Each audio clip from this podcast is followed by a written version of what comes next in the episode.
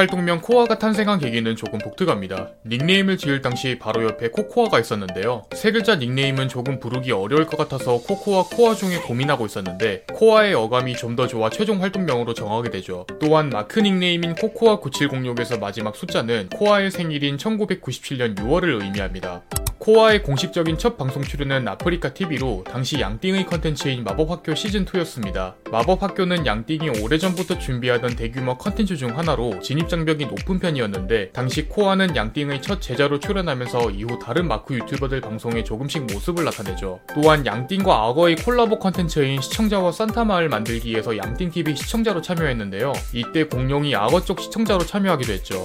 코아의 캐릭터는 복숭아 후드티를 입은 남성 캐릭터로 머리에 달린 복숭아는 먹는 게 아닌 모형이라고 합니다. 때문에 마크 스킨 역시 분홍색 캐릭터를 쓰고 있는데 원래는 레몬을 컨셉으로 한 스킨이었지만 각별과 색깔이 겹쳐서 혼동을 줄 수 있어 대대적으로 수정했습니다. 참고로 원래 쓰던 레몬형 캐릭터는 코아의 아는 형이 만들어준 스킨인데요. 마크를 처음 접할 때부터 쓰던 캐릭터여서 변경할 때 매우 아쉬워했습니다.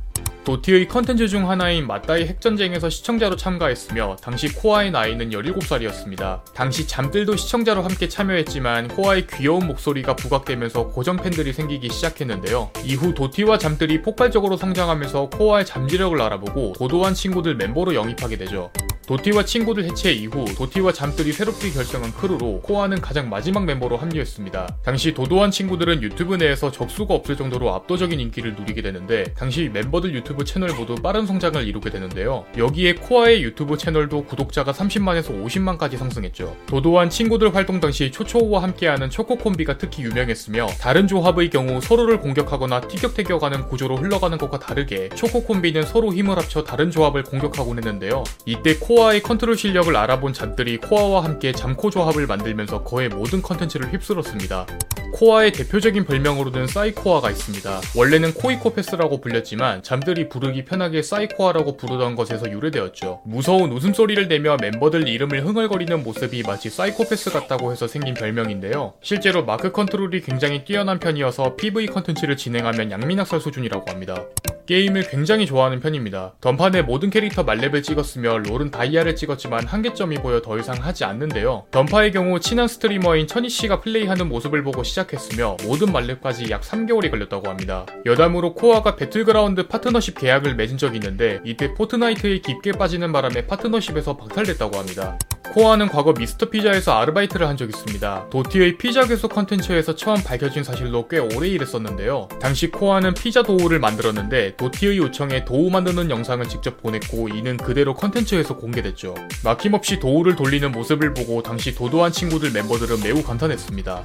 공룡이 도티TV 요정으로 활동했을 때부터 알고 지낸 사이로 잠시나마 동거한 적이 있습니다. 코아가 시청자로 참여했을 때부터 공룡 역시 컨텐츠 시청자로 참여한 적이 여럿 있었는데요. 오랜 시간 인연으로 인해 자연스럽게 친해진 케이스로 지금도 사이좋게 지내고 있다고 합니다. 코아와 각별은 오랜 시간 알고 지냈지만 서로 예의를 지키는 컨셉을 가지고 있어 닉네임 끝에 님자를 붙이고 있습니다. 하지만 이는 어디까지나 컨셉이기 때문에 PVP 컨텐츠에서는 서로를 제일 먼저 없애려고 하는데요. 각별과는 지금도 여전히 사이좋게 잘 지내고 있는 편으로 실제로는 반말이 더 많다고 합니다. 코아의 목소리는 앳되고 귀여운 편입니다. 때문에 부드럽고 오글거리는 말을 잘하는 편인데 처음 본 사람에게도 자기야라고 부를 정도로 친화력이 뛰어나죠. 장난스러운 성격 덕분에 방송 중에서도 달달한 말투로 얘기를 하다 보면 자연스럽게 빠져드는 시청자가 많다고 합니다. 코아의 이상형은 키가 작은 여성으로 속눈썹이 진하고 목소리가 잔잔한 사람이라고 합니다. 또한 구구단 김세정의 광팬인데요. 과거 잠들과 컨텐츠를 진행하면서 귀찮아 하던 중 잠들이 김세정을 언급하자마자 번개같이 침대에서 일어난 적도 있습니다.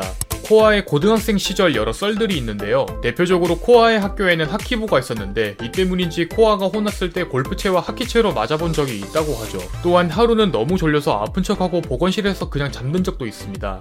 코아는 과거 자신의 방송을 소 중한 시간을 함께 보내는 공간이라고 표현한 적 있습니다. 또한 시청자들을 한분 한 분 사랑스러운 인물이라고 말한 적이 있는데 이 때문인지 방송 중에 사랑한다는 말을 자주 하곤 하죠. 코아에겐 동생 한 명이 있습니다. 방송 중에 잠깐 밝힌 내용이었으며 얼굴은 공개하지 않았지만 코아 피셜 유전자가 동생 쪽으로 모두 몰려 굉장히 잘생겼다고 하는데요. 동생은 현재 국방의 의무를 수행하고 있다고 합니다.